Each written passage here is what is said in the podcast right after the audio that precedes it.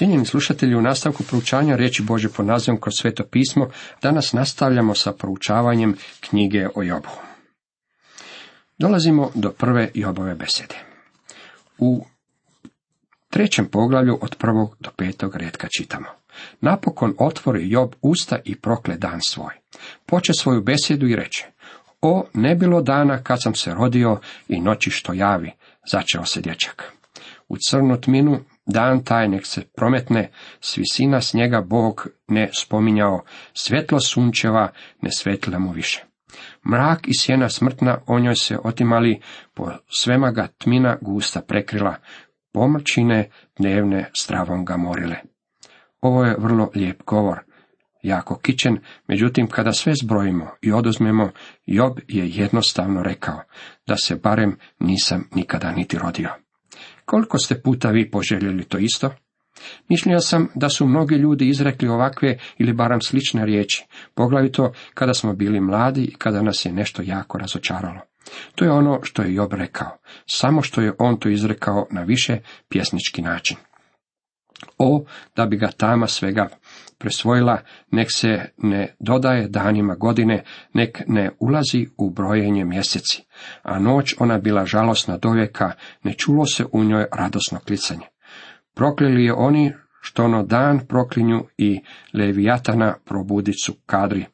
Pomrčale zvijezde, njezina svanuća, zaludu se ona vidjelu nadala i zorenih vijeđa ne gledala nigda. Što mi od utrobe ne zatvori vrata, da sakrije muku od mojih očiju, što nisam mrtav od krila materina, što ne izdahnuh izlazeć iz utrobe. Čemu su me dva koljena prihvatila i dojke dve da me nejaka podoje? Job je jasno i glasno rekao, da se barem nisam nikada rodio. Zanimljivo je, dragi prijatelji, kako ovakav stav ne rješava nikakve probleme ovog života. Možda ste poželjeli da ste i da se nikada niste niti rodili. Međutim, nikako ne možete poništiti činjenicu da ste već rođeni. Možda ćete poželjeti umreti, međutim nećete umreti po pukoj želji. Sve je to gubitak vremena. Ovakve izjave mogu pomoći čovjeku da se malo ispuše. Čini se da je kod Joba ova njegova izjava imala baš takav učinak. U miru bih vječnom počivao sada, spavao bih, pokoj svoj bih uživao s kraljevima i savjetnicima zemlje koji su sebi pogradili grobnice. Ovi moćnici zemlje o kojima Job ovdje govori sagradili su sebi velike mauzeloje i piramide kao svoje posljednje počivalište. I dalje nastavlja ili s knezovima zlatom bogatima što su kuće svoje srebrom napunili, ne bih bio ko nedonošće zakopano, ko novorođenče što svjetla ne vidje. Poželio je da je bio mrtvorođen. Job se žali kako mu je to pomilovanje bilo zanijekano. Smrt opisuje kao jedno veliko iznenačavanje. Svi mirno spavaju. U ovom poglavlju Job je izrekao dvije stvari. Želja mu je da se nikada nije niti rodio. Međutim, kako se već rodio, poželio je da je umro pri porodu. Ovo su te dve želje koje je izrazio u ovom poglavlju i nikako ne nalaze olakšanje svojih muka. Zlikovci se više ne objeste ondje iznemogli tamo nalaze počinka. Sužnjeve na miru tamo ostavljaju, ne slušaju više poviku sražara. Malen ondje leži zajedno s velikim, rob je slobodan od gospodara svoga. Čemu darovati svetlo nesretniku i život ljudima zagorčene duše, koji smrt pištu, a ona ne dolazi i kao za blagom za njome kopaju. Grobnom bi se humku oni radovali, klicali od sreće kad bi grob svoj našli. Što će to čovjeku kom je put sakriven, koga je Bog sa svih strana zaprečio? Zato videći hranu, uzdahnuti moram, ko voda se moji razlijevaju krici. Oslikava smrt kao nešto što preferira iznad života. Govori kako je život samo jedno veliko breme, jednostavno više ne želi živjeti. Radije bi umro. Job kaže kako će smrt dočekati kao kada tragatelj za zlatom uzvikne kada ga konačno pronađe. Ovaj čovjek nalazi se u očajničkom, samotnom i neutješnom stanju. Obisinjuje se moje strahovanje, Snalazi me evo čega god se bojah.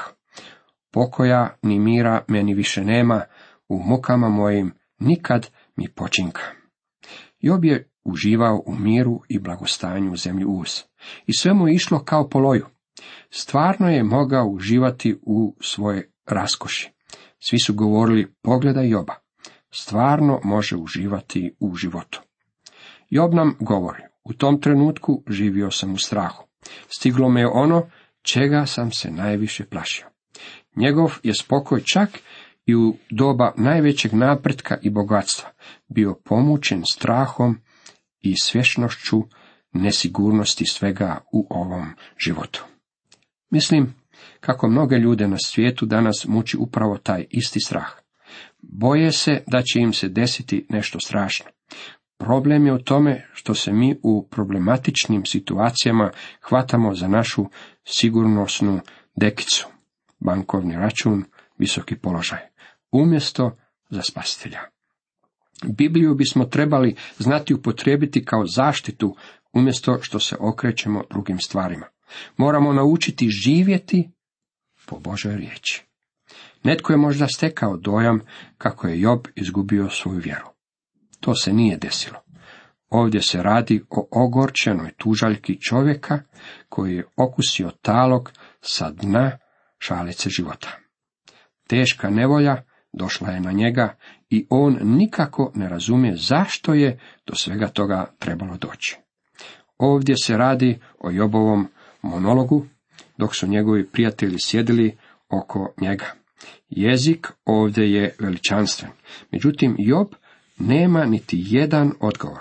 Radi se o crnom pesimizmu. U nastavku u četvrtom poglavlju tema klasi prva Elifazova beseda glas iskustva. Tri Jobova prijatelja sjedili su s njime sedam dana i značajno odmahivali svojim glavama, kao da žele reći, hm, konačno te stiglo. Tiče se dojam kao da je Job mogao primiti i podnijeti svu svoju patnju, no nikako nije mogao podnijeti ovakav stav svojih prijatelja. U svom monologu, u stvari tužaljci i naricanju, Job se jednostavno slomio. Radi se o provali najcrnjeg pesimizma, a u stvari radi se o tome da Job nikako nema odgovore na mnoga pitanja koja mu se u tako teškim trenucima nameću. Sada će njegova tri prijatelja početi razgovarati s njim.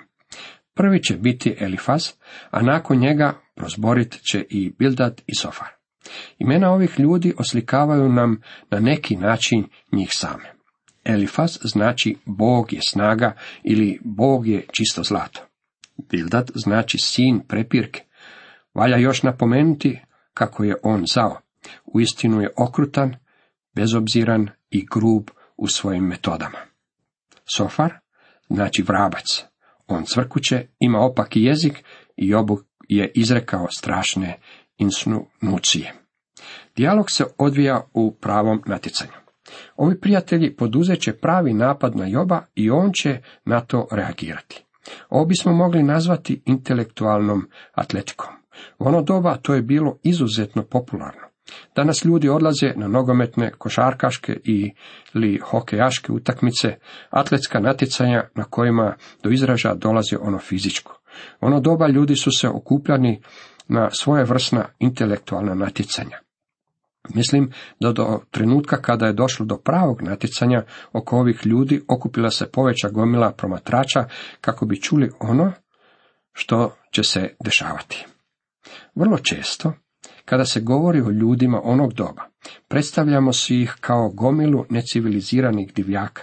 Međutim, kao što to možemo vidjeti i u ovom primjeru, oni su snažno naglašavali intelektualno. Sebe kao kontrast ovome smatramo jako naprednim i civiliziranim i često mislimo kako smo došli jako daleko, ali ipak gotovo sav naglasak stavljamo na tjelesno. Nismo baš toliko superiorni nad ovim ljudima drevnoga doba, koliko to vrlo često volimo misliti da jesmo. Job se upravo izrazio svojim tužbalicama. Našao se u najdubljem pesimističnom stanju u kojem se čovjek može naći. Đavao mu je oduzeo sve što mu je mogao oduzeti. Nema ništa na što bi se mogao sloniti, niti kakvo mjesto na koje bi mogao otići. Čak mu se i Bog činio posebno dalekim u ovom teškom času. Elifas je prvi progovorio. Njegov glas je glas iskustva. On je izuzetan čovjek i spominje čudno iskustvo. Ključ onoga što ima za reći nalazimo u osmom stihu. Iz iskustva zborim. Sve što ima za reći počiva na tome. On je glas iskustva. Imao je izvanredno viđenje i čuo je tajne koje nitko drugi nikada nije čuo. Tad prozbori Elifas, temanac i reče, možeš li podnijeti da ti progovorim? Ali tko se može uzdržati od riječi? Svoju je besedu započeo na vrlo diplomatski način. Međutim, stiče se dojam kao da nešto taji. Ovdje se radi o lažnoj ljubaznosti. Rekao je Jobu. Hoćeš li ti čuti i poslušati, hoće li ti smetati ako i ja nešto kažem? Zatim dodaje, smetalo to tebi ili ne, što ću ja nešto reći u svezi s tvojim slučajem, ja ću to svejedno i reći. To je i učinio. Eto, mnoge ljude ti si poučio, okrepio si iz nemogle mišice, riječu svojom klonule si podizao, ojačavao si koljena klecava, a kad tebe stiže, klonuo si duhom, na tebe kad pade, čitav si se smeo. Rekao je Jobu, ranije kad je dobro išlo, i kad si imao svega u izobilju, i kad ti je zdravlje bilo dobro, bio si pojam snage svim drugim ljudima. Mogao si im davati savjete i kad im je bilo najteže, mogao si im se obratiti i reći im što im je činiti. Znao si kako pomoći onima koji bi se našli u bilo kakvoj nevolji. Sada, kad se tebi desilo nešto slično, ti si se sav stisnuo. Ti si poput lutka od papira, sličiš papirnatom tigru. Nikada ni u čemu nisi bio onaj pravi. Savjete koje si davao drugima, ne možeš li ih barem sam slijediti? Htio bih reći kako je to problem kojeg mnogi od nas imaju danas. Nije li zanimljivo kako uvijek imamo mnoštvo pametnih savjeta za druge ljude kada ih snađu teške nevolje? To me podsjeća na karikaturu koju sam jednom vidio. Na slici se vide dva psihijatra. Jedan se obraća drugome riječima. Ti si dobro, kako sam ja. Mi ljudi uvijek smo skloni analizirati druge ljude i govoriti im što s njima nije u redu. Elifas je optužio Joba da je on pravi ekspert u tome. Na vrlo sarkastičan način rekao je, evo sada se desilo i tebi. I što si učinio? Sav si klonuo duhom. Čitav si se smeo. Zar pobožnost tvoja nadu ti ne daje? Neporočnost tvoja životu ufanje? Nije li ti vlastiti savjet dovoljno dobar? Pomagao je drugima, sada je došlo vrijeme da pomogne i tebi samome. Elifas insinuira o Jobu. Međutim, on to čini na vrlo pristojan način. Vidjet ćemo kako su druga dva Jobova prijatelja mnogo okrutnija i bešćutna, poglavito Sofar. Da sjeti se, Nevin propadeli kada? Kada su zatrti bili pravednici, optužio je Joba da ima rupu u svom oklopu, da ima Ahilovu petu. On tvrdi kako se sve ovo nikako ne bi desilo Jobu da u njegovom životu nešto nije bilo radikalno pogrešno, nešto što je on držao tajno. Tu je ležao njegov argument. Elifas je insinuirao o Jobu, međutim, to što je rekao nije bilo istinito. Vrlo često čujem ljude kako navode ovaj stih, međutim on nikako nije istinit, dragi prijatelji. Sada znamo da je ova insinuacija bila neistinita i nikako nije bila valjana u Jobovom životu. Jer nam je na početku knjige o Jobu Bog dao uvid u scenu koja se odigrala u nebu kako bismo upoznali Joba i razumjeli njegovu narav. Ovi Jobovi prijatelji bit će mu mučni tješioci, jer nisu razumjeli Boga, nisu razumjeli Joba, a nisu razumjeli niti same sebe. Ima previše ljudi koji se pokušavaju baviti duhovnim pitanjima, a koji nisu kvalificirani da bi to stvarno mogli činiti. Ako ćemo iskreno, to je jedan od razloga zbog kojeg sam i ja tako nesklon savjetovanju ljudi. Ja sam mišljenja da ako je osoba Božje dijete, osim ako se ne radi o nekoj tehničkoj stvari, o teološkom pitanju ili nekoj tjelesnoj poteškoći, pitanje se može riješiti između te duše i Boga. Nemamo potrebu odlaženja trećoj osobi. Na koncu konca mi imamo zastupnika kod Boga. Job je vapio za osobom koja bi stala između njega i Boga, za posrednikom, a mi danas znamo da ga imamo. U prvoj Timoteju 2.5 čitamo, jer jedan je Bog, jedan je posrednik između Boga i ljudi, čovjek Krist Isus. On je taj kojem bi mnogi kršćani trebali otići umjesto što odlaze svećeniku ili psihijatru. Ako se radi o kakvom tjelesnom problemu, otiđite liječniku, s istim problemom otiđite i pred Boga. Kao što je Elifaz govorio iz iskustva, i ja mogu progovoriti iz iskustva i reći da Bog čuje i uslišava molitve koje se odnose na naše tjelesno stanje, ako i one koje se odnose na naše duhovno stanje. Predivno je vidjeti način na koji je Bog djelovao na Joba prije nego što je bio gotov s njime. Elifaz neće biti od baš prevelike pomoći Jobu. Iz iskustva zborim, nesrećom tko ore i nevolju sije, njuće i požnjeti, kaže nam osmi redak četvrtog poglavlja. Elifas govori s vrlo velike duhovne visine i na Joba u ovom slučaju gleda s visoka. Usraje u svoje zamisli kako sigurno postoji nešto loše u Jobovom životu, a što ovaj nije bio voljan otkriti svojim prijateljima. Jednostavno je rekao Jobu kako je požnjao ono što je isijao. I dalje u devetom redku kaže, od daha Božega oni pogibaju, na gnjevni mu disaj nestaju sa zemlje. Ovaj čovjek je potpuno u krivu. Istina je da Bog s vremena na vrijeme disciplinira svoju djecu. Međutim, nikad ih ne uništava. Elifaz je poput mnogih od nas koji samo dijelimo pametne savjete drugim ljudima.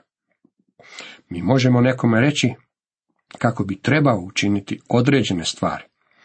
Izreći to na lijep način, tome još i zaodjenuti privlačnim izrazima ili zgodnom usporedbom.